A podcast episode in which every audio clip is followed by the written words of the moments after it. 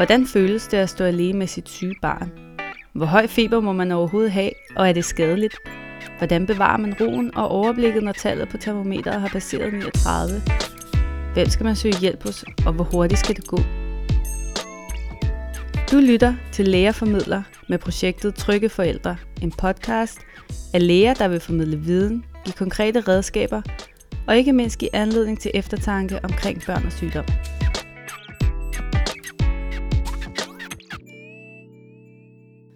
Og velkommen til. Det at have et barn kan i perioder betyde snot i lange, også meget lange baner, helt bogstaveligt talt. Forkølelser og andre infektioner i luftvejene, øh, der kan give symptomer som, som slim, snot, næse, løbenæse, øh, hoste og i sjældnere tilfælde vejrtrækningsbesvær er meget hyppige i småbørnalderen, især i vinterhalvåret. Og det er lige netop det, den her episode skal handle om. Jeg hedder Anna Grønnerup og har sammen med Ida Bjørn Sørensen og Laura Kværneland grundlagt gruppen Lægerformidler. Podcasten, som du lytter til, den hedder Trygge Forældre, og den er til dig, der er mor eller far til et barn mellem 0 og 6 år, men selvfølgelig også alle andre, som skulle have lyst til at lytte med.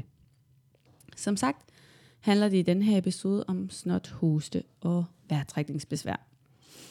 Det er symptomer på infektion i luftvejene, altså betændelse i luftvejene. Det er den hyppigste årsag til feber hos børn, i hvert fald her øh, i Danmark, og nok også den hyppigste årsag til øh, lægekontakt. Ofte så sætter infektionerne sig ikke kun i luftvejene, men også i øjnene som øjenbetændelse, eller i ørerne som mellemørebetændelse. Men det er noget, vi har valgt at dedikere en helt separat episode til, og den kan I også glæde jer til. Dengang min ældste datter Lille startede i vuggestue, var det januar måned. Det var koldt og vådt, og selvfølgelig højsæson i vuggestuen for alle de forskellige typer af luftvejsinfektioner. Og det fik vi bestemt at føle. Jeg tror ikke, hun på noget tidspunkt den vinter var i vuggestue mere end måske tre dage i træk, fordi hun hele tiden blev syg med diverse forskellige typer af forkølelse. Og selvfølgelig lå jeg også selv meget syg øh, i den periode, fordi en knap etårig jo er, er meget gavmild med sine snotkys. Heldigvis så må jeg sige, at øh, min datter og jeg, vi må have opbygget en god modstandskraft, for vi har ikke været særlig meget syge siden. Men i hvert fald i den periode, der fyldte slim, hoste og snot ekstremt meget i vores lille hverdag. Og det tror jeg også, det gør i perioder for mange af jer derude.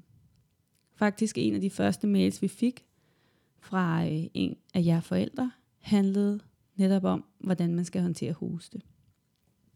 I mit arbejde som læge i almen praksis har jeg også oplevet, hvor stort behov der er for, at man som forælder øh, bliver rustet til at kunne håndtere de her sygdomsperioder. Jeg har derfor været en tur på Herlev Hospital, hvor børnelæge Tim Christensen arbejder, og interviewet ham om det her emne, for at du derude kan øh, blive mere blive lidt klogere på, hvad de her infektioner skyldes, hvad man selv kan gøre, og hvad man skal være særlig opmærksom på som forældre. Han er en utrolig sød børnelæge, og vil meget gerne dele ud af sine erfaringer. Og her kan du høre, hvad han havde at sige. Hej Tim, velkommen ja. til. Uh, vil du starte med at introducere dig selv? Det kan du tro. Jeg hedder Tim Christensen. Jeg er til daglig overlæge her i børnemodtagelsen på Herlev Hospital. Jeg har arbejdet på mange forskellige børneafdelinger gennem de sidste 20 år her på øh, børnemodtagelsen i, øh, på Herlev Hospital. Der arbejder jeg især med at gøre vores modtagelse af de akut syge børn bedre ved at træne sygeplejersker og læger, især at træne dem sammen og udvikle nye vejledninger og øh, i det hele taget øh, sørge for, at vi tager så godt som muligt både af de meget lidt syge børn og de allermest syge børn. Ja, så du er rigtig kvalificeret til det her. Øh, I dag skal vi tale om infektioner i luftvejene, altså øh, betændelse i luftvejene. Og øh, de fleste forældre kommer jo til at opleve det her med, at deres barn får en øh, infektion i luftvejene, og det giver hoste og snot, øh, og, og måske også vejrtrækningsbesvær. Øh, hvor meget fylder de her børn med infektioner i luftvejene i dit arbejde?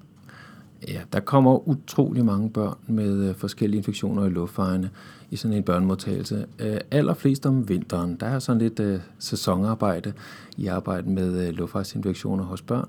Så øh, øh, jeg vil sige, det er, den øh, aller, det er de allerhyppigste lidelser, vi ser om, øh, om vinteren. Det er helt klart luftvejsinfektioner. Jeg ser rigtig, rigtig mange børn, men de kommer året rundt. Ja, vil du fortælle lidt om, hvordan man som forældre selv vurderer sit øh, syge barn, der har symptomer fra luftvejene, altså snot og hoste? Ja, man kan sige, øh, udover selve vejrtrækningen, som vi kan vende tilbage til om et øjeblik, så synes jeg, det er vigtigt altid at starte med det, som vi som læger kalder almen tilstand. Man kan også kalde det helhedsindtrykket. Det er, det er sådan det generelle indtryk øh, af det syge barn, og det vil sige... Øh, det, som øh, jeg kigger efter, det er, hvor opmærksom er barnet. Øh, meget konkret, når jeg kommer ind, i, ind på stuen der, hvor det syge barn er sammen med sin familie, så kigger jeg efter, om, om barnet er nysgerrig og kigger op på mig. Øh, jeg kigger også efter, hvor, og spørger efter, hvor, hvor meget drikker barnet egentlig, hvor meget tisser barnet. Jeg kigger også efter, om barnet er nemt at trøste eller svært at trøste. Og det er faktisk en hel masse hel masse puslespilbrikker, der skal med til at, at lægge det der puslespil, man kan kalde almen tilstand.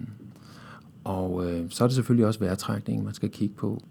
Ja, det er i hvert fald en rigtig god idé at, at tage øh, tøjet fra, fra overkroppen af, af barnet, fordi øh, så kan man se, hvordan brystkassen står og arbejder. Øhm, så ja, hvis vi, øh, hvis vi kigger på de ting, som, øh, som vi også bruger som læger til at og, og se, hvor alvorligt syge børn er med deres vejrtrækning, så, øh, så er nummer et, øh, hvor hurtigt trækker barnet vejret. Og det behøver man heldigvis som forældre ikke at lære udenad, hvor mange gange i minuttet det er. Øh, fordi øh, alle forældre ser jo deres børn til daglig, har en idé om, hvordan de trækker vejret til daglig. Så hvis barnet trækker vejret væsentligt hurtigere, end det plejer, eller eventuelt ligefrem har åndenød, så er det bekymrende. Mm. Det er den første ting.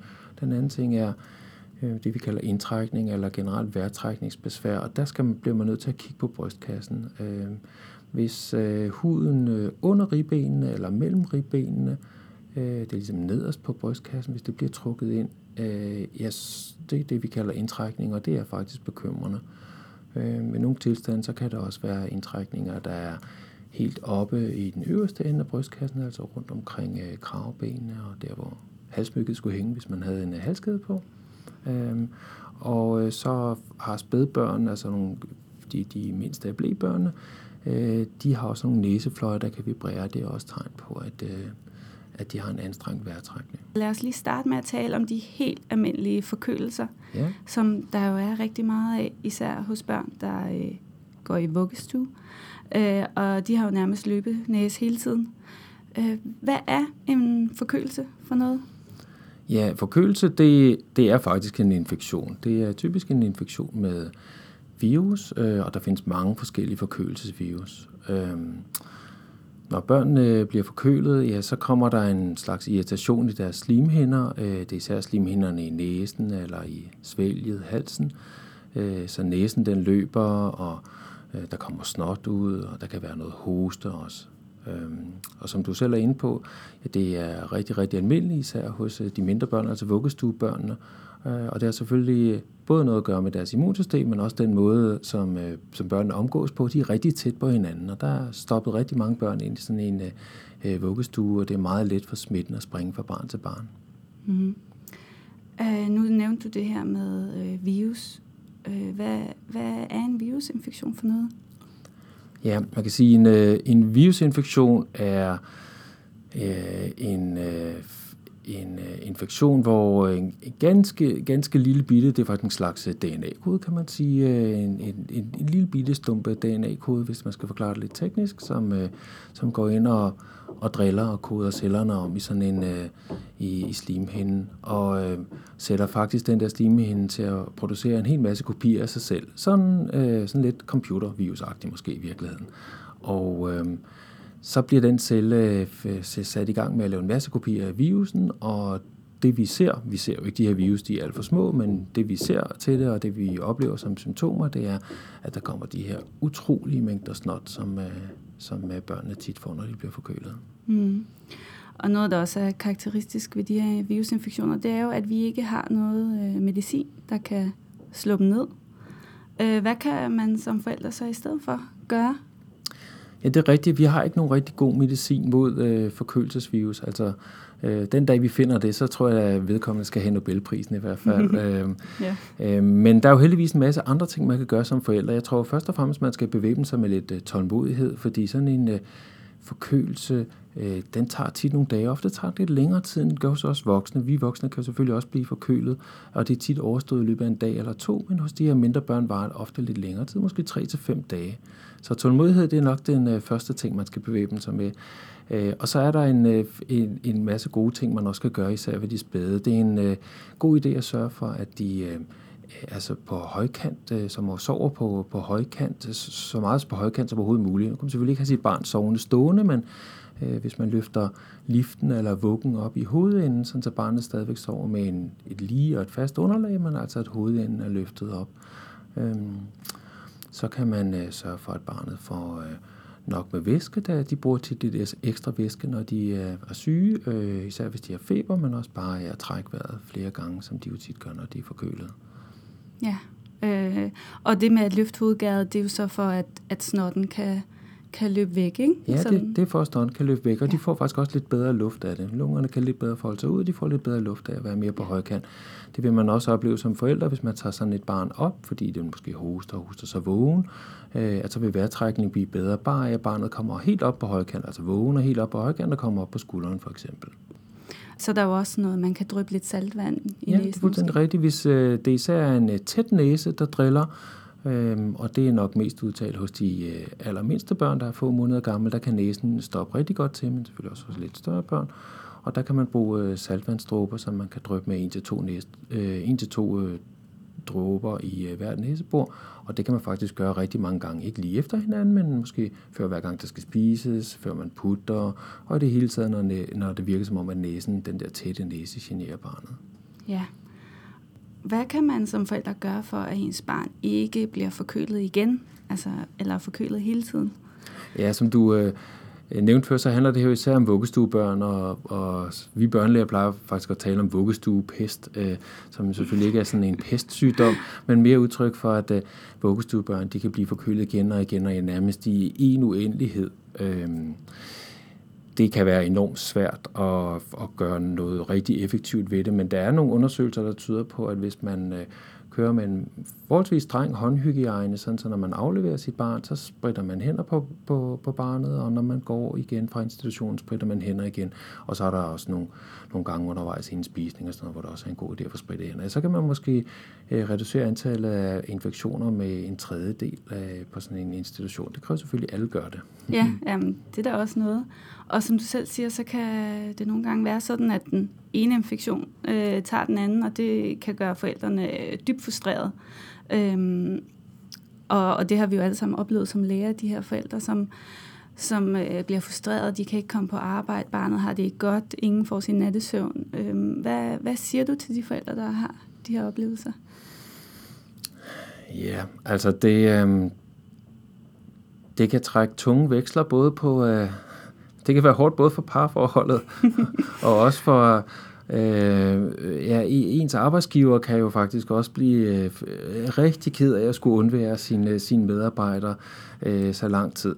Øh, jeg plejer faktisk at sige til de her forældre, at, øh, at, at de må tænke på, at det, øh, det der, der satte gang i det hele, var jo, at deres eget barn bliver smittet. Så den måske allerbedste måde at forebygge de her infektioner i institutionerne, det er jo ved ikke at selv øh, sætte sit barn i, i vuggestue, mens det er rigtig grov forkølet. Ikke også?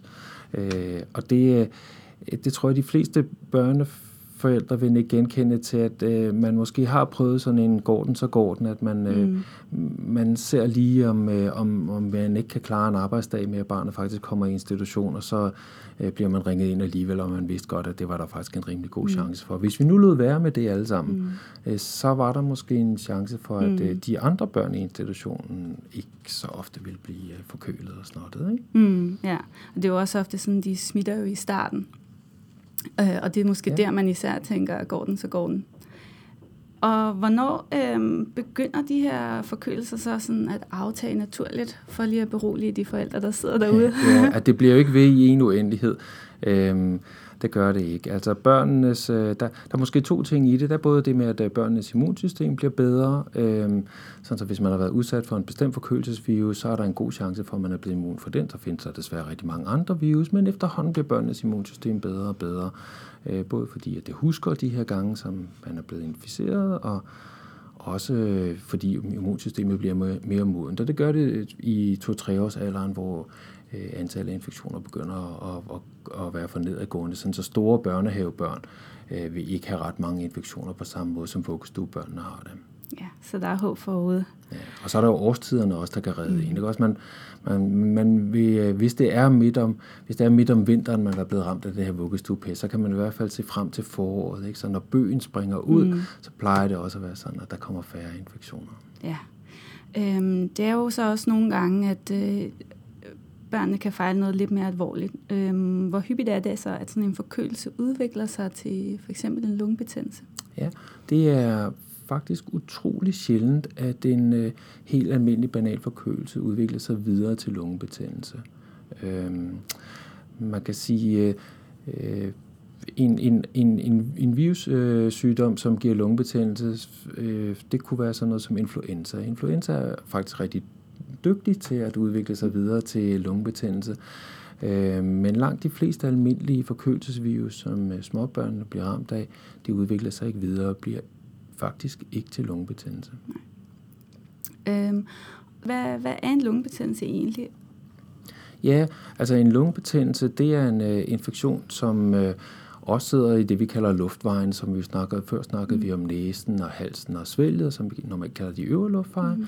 Men en uh, lungebetændelse, den uh, rammer det, man kalder de nedre luftveje. Det er altså nede i selve lungen. Øhm, og det er... Uh, en øh, infektion, som i langt de fleste tilfælde også er med virus faktisk, øh, ligesom øh, mm. forkølelserne, vi lige talte om. Mm. Øh, men måske i noget fem tilfælde, så er det med bakterier. Øh, børnene bliver mere syge, hvis vi skal snakke om, mm. øh, hvordan børnene får det. Børnene øh, bliver tit mere syge se til, de får højere temperaturer, øh, måske over 38,5 og 39,0. Øh, de får sværere ved at trække vejret, og der kommer også en bestemt vejrtrækning, hvor de måske støder, eller hvor vejrtrækningen kan blive sådan lidt stødende. Uh, og hvor øh, øh, børnene i det hele taget, det vi kalder almen tilstanden, altså hvor, hvor, hvor kvikke de er, hvor meget de øh, er interesseret i deres omgivelser, de, det, det er de altså meget mindre, når de har lungebetændelse. De hænger simpelthen mere med skuffen. Mm, ja, jamen det, det fører os til det næste spørgsmål, jeg vil stille dig. Det er sådan, hvordan ser vi som læger, at et barn har, har lungebetændelse? Ja,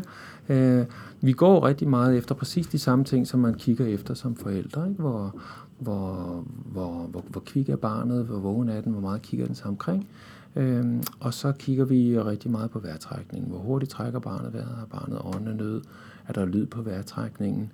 Øhm, og det vi gør, ud over det man kan gøre som forældre, det er jo, at vi bruger vores øh, stetoskop øh, og lytter efter lungebetændelsen. Øh, og i nogle enkelte tilfælde kan det blive nødvendigt at tage et røntgenbillede af lungerne, men øh, i langt de fleste tilfælde, så kan man faktisk stille diagnosen øh, bare ved at se på barnets symptomer, høre historien fra forældrene, og så øh, supplere med at lytte på lungerne også. Mm. Er sådan en lungebetændelse farlig? Ja, altså i forhold til forkølelses, øh, forkølelsernes, øh, som jo øh, nærmest altid er fuldstændig banale og ufarlige, så må man sige, at lungebetændelse kan godt udvikle sig til noget farligt. Det vil især være en lungebetændelse, der var lang tid og ikke er blevet, øh, og ikke er blevet behandlet ordentligt. Øh, den, den, den kan i princippet godt være farlig, i hvert fald på en anden måde end forkølelserne. Mm. Og hvordan øh, behandler man så sådan en lungebetændelse? Ja, altså hvis man øh, øh, mener som læge, at det er en øh, lungebetændelse med bakterier, det vil man øh, i ret mange tilfælde nok tænke, hvis, øh, hvis der er nogle af de symptomer, øh, som vi talte om før, så, øh, så vil man behandle med penicillin. Der er vi så heldige i Danmark, at øh, at øh, de bakterier, der giver lungebetændelse, de faktisk er følsomme for penicillin.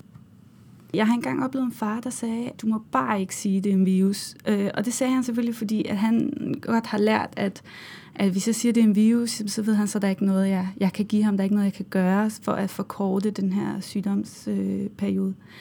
Øh, hvad, hvad, hvordan håndterer du det her øh, håb fra forældrene om, at der er noget, vi som læger kan gøre, hvor at, øh, vi desværre ikke altid har en recept, vi kan give?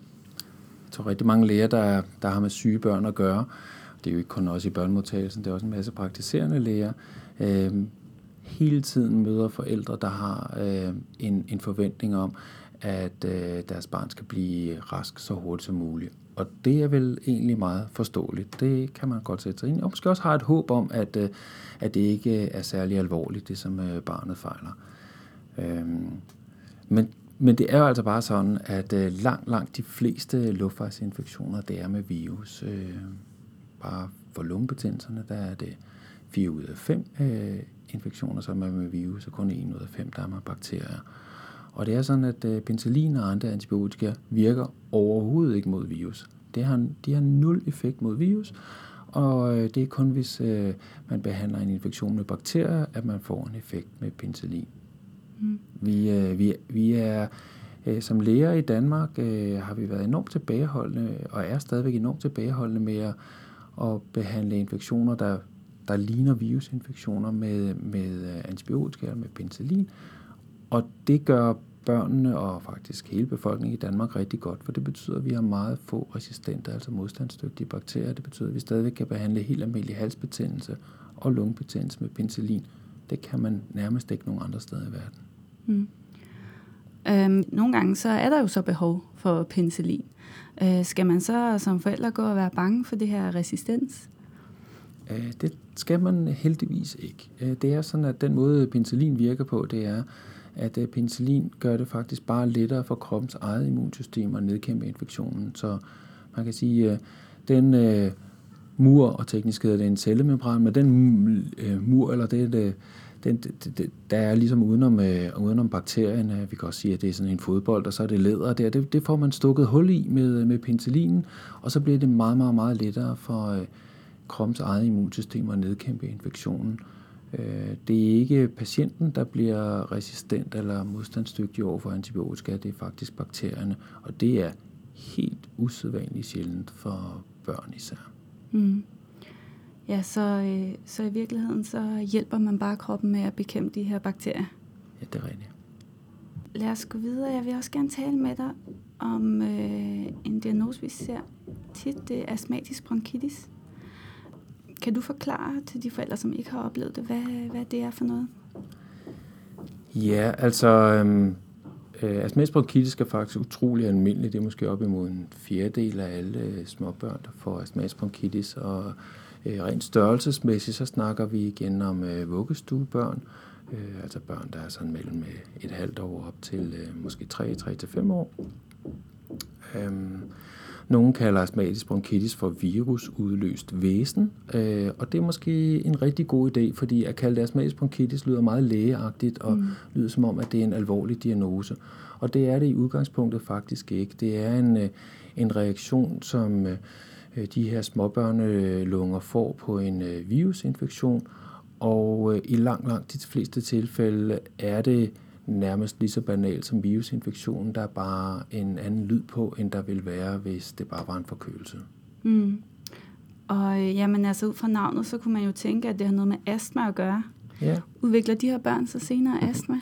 Ja, det lyder meget astma-agtigt med astmatisk bronkitis, og øhm, der er også nogle fællesnævner i forhold til, at det er cirka de samme områder af lungerne, som er, som er ramt, øh, og hvis man vælger at behandle den astmatisk bronkitis, så øh, vil der også øh, være nogenlunde den samme medicin, man behandler med. Men det er langt fra alle børn, der har astmatisk bronkitis, som udvikler astma senere.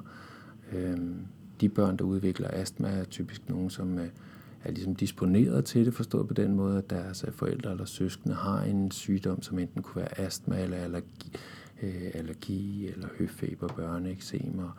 De, de sygdomme, de hører meget mere sammen end øh, astma og astmatisk bronkitis. Astma og astmatisk bronkitis, de øh, har måske i virkeligheden ikke så meget med hinanden at gøre. Mm. Og øh, hvis man nu har fået et barn, øh, der har fået øh, videre, eller man har oplevet, at ens barn har fået astmatisk bronkitis, kan man så regne med, at øh, det kommer igen, eller hvordan er det? Ja, det vil det, vil det rigtig tit gøre, øh, især inden for den, øh, øh inden for den øh, øh, her alder, sådan en, øh, et halvt år til, til 3 til 5 år, altså de her vuggestuebørn og unge øh, børnehavebørn. Øh, så man kan nok godt regne med, at øh, hver gang barnet får en eller anden form for virusinfektion, for eksempel en forkølelse eller en anden øh, virusinfektion i luftvejen, at øh, så vil barnet reagere astmatisk, altså med den her væsen. Øh, hvis vi lige skal snakke lidt mere om symptomerne også, mm. så kan man sige, at øh, nogle øh, øh, beskriver det som væsen, og andre øh, kalder det for ligesom en, en kaffemaskine, der ikke er afkalket, som står mm. sådan og syder og bobler. I mange tilfælde kan man for, som forældre også mærke det lige frem på brystkassen, hvis man holder sine hænder på brystkassen, det er ligesom, at det syder, bobler og koger derinde.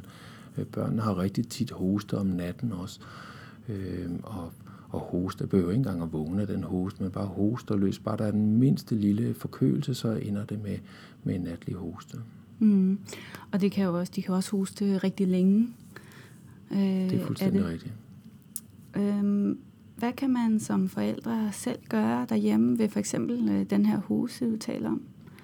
Ja, jeg vil sige, i øh, første omgang kan man jo øh, forsøge at forebygge hosten ved at øh, tænke på det netop som en, en hoste eller væsen, der bliver udløst af et eller andet, der kommer udefra. Og det et eller andet, det er så de her virusinfektioner, Øh, men det er også i høj grad andre ting, der irriterer luftvejen hos børn. Øh, tobaksrøg kommer helt klart ud som en rigtig, mm. rigtig øh, øh, vigtig ting her, og det vil sige, at man skal beskytte sit barn 100% mod passiv rygning. Det, det vil sige, at øh, man øh, aldrig nogensinde må ryge indendørs, der hvor barnet er, heller ikke når barnet er blevet lagt, eller hvis det bare lige er en enkelt fest en fredag mm. aften. Øh, hvis man absolut ikke kan holde sig for rygning som forældre, eller gæsterne heller ikke kan, så må det foregå udenfor, og skal man allerhelst have en rygejakke på, som vi mm. kalder det, mm. som bliver hængende derude, så man heller ikke slipper tobakspartikler med ind.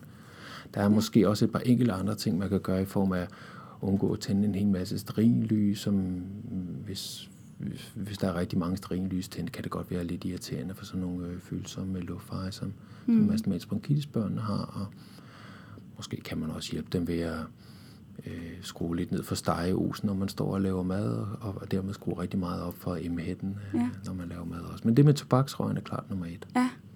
Og hvad, hvordan behandler vi som læger så øh, det her? Ja, altså den astmatisk bronkitis, øh, der tror jeg, man skal holde fast i, at, øh, at det, det er sådan næsten en normal tilstand, altså i og med, at der er cirka de her en, en fjerdedel af alle småbørnene, der har det, så det er kun de lidt mere alvorlige øh, tilfælde, som vi begynder at behandle, og det vi behandler med, det er så øh, den samme medicin, som man behandler astma med, det er øh, en medicin, der sådan i dagligt tale bliver kaldt for blå medicin, fordi øh, dem, der producerer medicinen, er blevet enige om, at øh, den pakker vi ind i noget blåt, og så kan man også lidt huske, det er en øh, anfaldsmedicin på spray, som øh, skal give sin øh, spacer, et slags metal eller plastikrør, hvor man puster medicinen ind, og så kan så kan barnet trække medicinen ned over sådan 5-10 vejrtrækninger. Det er sådan en anfaldsmedicin, som man kan give her og nu. Øhm, nogle af de børn, der er mere syge, de kan få øh, forebyggende behandling også, og den bliver så kaldt orange eller brun medicin, mm. fordi den farve, den har, og den bliver givet lidt på den samme måde. Ja, og det er altså øh, inhalationsbehandling, vi taler om, ja, altså noget, der skal ned i Det skal nemlig ned i lungerne, gerne rigtig langt ned i lungerne og mm. virke. Ja. Mm. Øhm, jeg vil gerne også tale lidt med dig om det her falsk strubehoste. Det er noget, som de fleste forældre kommer til at opleve. Øh, hvad er det egentlig? Ja, falsk strubehoste, det er, det er faktisk endnu en øh, virusinfektion i luftvejene. Øh, men øh, hvor en øh, almindelig forkølelse måske sidder op i, næ, øh, sidder op i næsen eller svælget i halsen, så sidder den falske strubehoste ligesom en etage længere ned. Den sidder i den øverste del af luftrøret eller lige omkring øh, stemmelæberne, og det gør, at øh, de her børn får øh, en meget karakteristisk hoste, den der falske strubehoste, der lyder sådan lidt øh, søløvagtig. Nu er jeg ikke rigtig god til at mime, mm. men, men øh, det bliver sådan noget med, at uh, uh, lyder mm. det, og børnene er også meget hæse. Mm. Mm. Øhm, de bliver sjældent alvorligt syge af den falske strubehoster, og får sjældent særlig høj øh, feber af den, måske øh, 38-38,5 som det højeste. Øhm, de børn, der bliver ramt, er igen børn sådan, øh, i vuggestuealderen, sådan et halvt til, øh, til tre år er de typiske. Men har man en gang fået falsk strubehoste, så er der nogen, der er særligt disponeret og bliver ved med at have det også op i de sådan, unge skoleår, altså sådan op i øh, 7-9 års alderen. Det er lidt mere sjældent. Men øh, falsk strubehoste starter ikke op i den alder. Mm. Øhm, som forældre kan det jo godt lyde, som om ens barn ikke kan, kan få luft. Ja. Øh, hvad hvad gør, kan man gøre som forældre, øh, når ens barn har de her an, hosteanfald?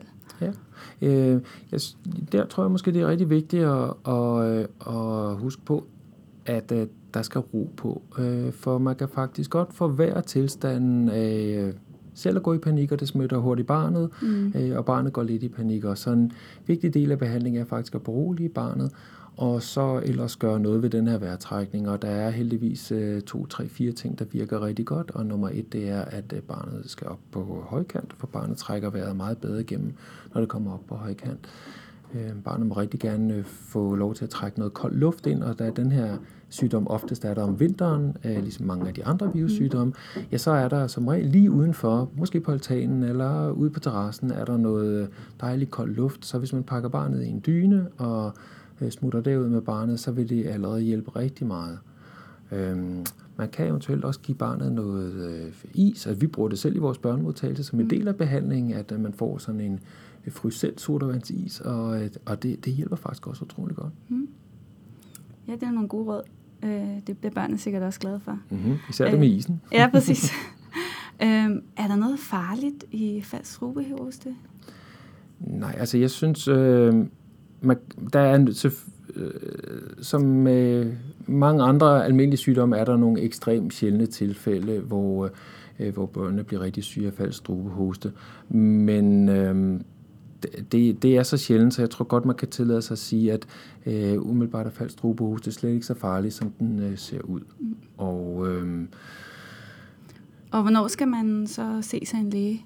Ja, det er jo så det næste spørgsmål. Mm. Øh, og øh, jeg vil sige, øh, med, øh, med nogle af de her rigtig gode husråd, som at øh, komme op på højkant, få noget kold luft, øh, eventuelt en is at spise, hvis det ikke rigtig virker, det vil sige, hvis der stadigvæk er øh, meget lyd på vejrtrækningen, øh, eller øh, at barnet har det, vi kalder indtrækning, altså huden mellem ribbenene bliver trukket ind, hver gang barnet trækker vejret. Øh, det kan både være op øh, omkring øh, kravbenene, og det kan også være der, hvor ligesom øh, halssmykket skulle hænge, hvis man nu havde en halskæde på. Ikke? Øh, hvis der er de her indtrækninger, så skal man nok søge læge, det vil jeg sige. Så vil jeg stille dig nogle spørgsmål, som vi stiller alle vores øh, interviewpartnere her i podcasten. Ja. Og øh, for det første, hvad er det vigtigste, forældrene skal tage med sig, når det handler om det her vejrtrækningsbesvær? Ja, jeg synes, det vigtigste det er at øh, have fokus på de symptomer, som barnet har. Ikke også? Så man må kigge på øh, både, hvordan barnet har det alment, altså hvor nysgerrig barnet, kigger til, rigtig, kigger til omkring, interesseret i at spise og drikke, eventuelt bare drikke er også fint. Øh, og så må man øh, interessere sig for, hvordan vejrtrækningen ser ud. Øh, trækker barnet øh, vejret meget hyppigere, end det plejer? Er det besværet? Altså er der indtrækninger, hvor huden bliver trukket ind under ribbenene, eller eventuelt mellem ribbenene? Øh, det synes jeg er det vigtigste ting, mm. ja. Hvor kan øh, forældre søge hjælp, hvis de gerne vil vide mere om vejrtrækningsbesvær, hoste, snot? Ja, man kan sige, øh, man kan jo øh, læse mere om øh, sygdomme på nettet, og øh, det nemmeste er måske at bruge Dr. Google, som vi siger mm. med et øh, smil på øh, blandt øh, børnelæger. Øh, det er nu meget tit, at man kan blive mere bekymret, end, end, end godt er ved at, at bare øh, søge øh, på Google. Øh, jeg vil anbefale en øh, hjemmeside som sundhed.dk, altså sundhed.dk, øh, som er skrevet af eksperter på området, og som øh, ligesom også har myndighedernes... Øh, myndighedernes blå stempel, mm. kan man sige. Og hvad synes du, vi som læger kan gøre bedre i øhm, kommunikation med vores patienter, og i det her tilfælde er det jo børneforældre? Ja. ja, for det første så tror jeg, jeg må sige, at jeg synes helt bestemt, at vi kan blive bedre. Øhm, og øh, det er jo også det, forældre svarer, når vi, øh, når vi laver spørgeskemaundersøgelser. Mm. Mm. Øh, det er i hvert fald øh, ikke godt nok, hvis det er sådan, at øh, når man, øh, når, lægen, når man har talt med lægen, så skal man have det hele forklaret en gang til, så man kan forstå det af en sygeplejerske. Mm. Det er i hvert fald helt forkert. Mm. Øhm, jeg, jeg, jeg tror, vi skal, vi skal som læger være rigtig meget bedre til at undervise hinanden og lære hinandens erfaringer, og måske i virkeligheden også få sygeplejerskerne til at og, og kigge med, når vi snakker med patienter. Mm. Det kan godt være, at vi kan lære et eller andet af de der sygeplejersker. Ja, det kan vi nok godt. Øhm, har du et råd til, hvordan forældre kan blive mere trygge øh, i dagligdagen i håndtering af deres børns sygdom? Ja, altså for det første må man nok sige, at øh, som forældre, så er det jo mest bekymrende i den her verden, det er, hvis det skulle gå ens børn øh, skidt eller dårligt på nogen måde, mm. for eksempel med sygdom. Det er vel ikke, der er vel ikke rigtig noget her i verden, der kan bekymre mm. øh, os som for jer også selv forældre. Der er mm. vel ikke noget her i verden, der kan bekymre os mere end lige præcis, at vores børn bliver syge eller, eller eventuelt også alvorligt syge. Øh, så det er jo helt naturligt, at man som øh, forældre er bekymret for sit barns ved og vel. Øh, jeg tror måske det vigtigste her, det er, at øh, gøre sig rigtig umage med at vurdere barnet, øh, og, og øh, være øh, nysgerrig på, hvad var det egentlig for nogle symptomer, hvordan udviklede det sig egentlig, hvordan ser det ud lige nu, og hvis man så vælger at, at ringe efter hjælp, og det kunne jo være, at man ringede til sine egne forældre, eller det kunne være, at man ringede til nogle gode venner, der også har børn, eller det kunne jo selvfølgelig også være, at man ringede til ens læge eller vagtlæge, så også gøre sig rigtig umage med at beskrive symptomerne øh, præcis hvordan det ser ud, hvordan det udvikler sig. Øhm, det bliver den, den, der skal hjælpe for den bekymrede forældre, øh, kan give meget bedre hjælp, hvis man får en ordentlig beskrivelse mm. af, hvad der er, der foregår. Mm. Tror du, at øh, førstegangsforældre øh, i dag bliver mere og mere bekymrede for deres børn, altså i forhold til øh, tilbage i tiden, eller er det bare, fordi vi snakker mere om det, eller hvordan er det? Mm-hmm. Hmm. Jeg tror, at øh, jeg tror at helt generelt, og sådan har det måske nok i virkeligheden altid været, at man som førstegangsforælder er mere usikker på mange ting. Men det er ikke kun førstegangsforældre, vil jeg sige, når jeg mm.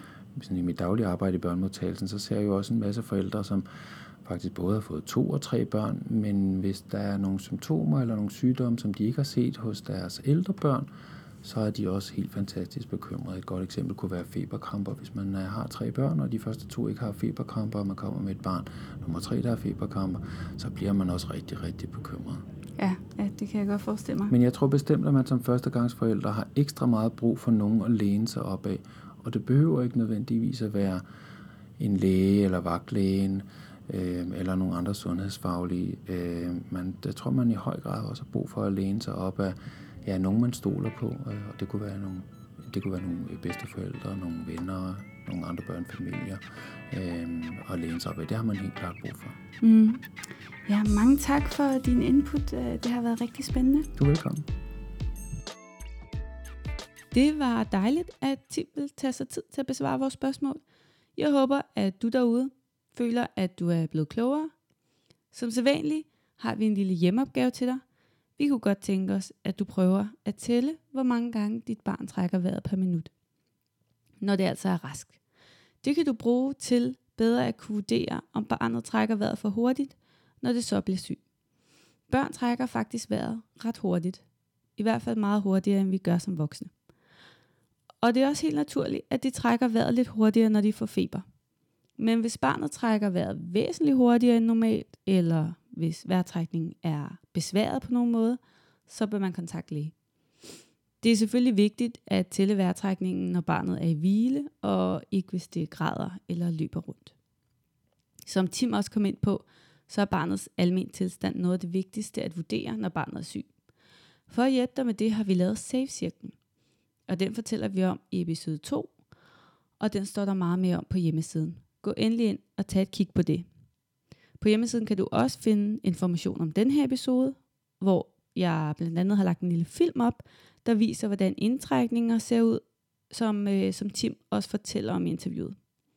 Vi vil meget gerne høre fra dig, hvis du har nogle forslag til emner eller spørgsmål, som du synes, vi skal tage op i de kommende episoder. Du må også gerne skrive til os med personlige erfaringer, som du gerne vil dele. Du kan skrive til os på mail, Facebook eller Instagram. Vores hjemmeside hedder lærerformidler.dk, hvor du også finder vores mail. På Facebook og Instagram hedder vi Lærerformidler og bruger hashtagget tryggeforældre. Og så vil jeg også lige sige mange tak til alle jer, der allerede har været inde og skrive til os, og, eller bare givet os et like. Det er vi rigtig glade for. Jeg håber, at du vil lytte med næste gang. du finder podcasten på SoundCloud eller iTunes, så er der bare at sige tak for denne gang. Hej hej.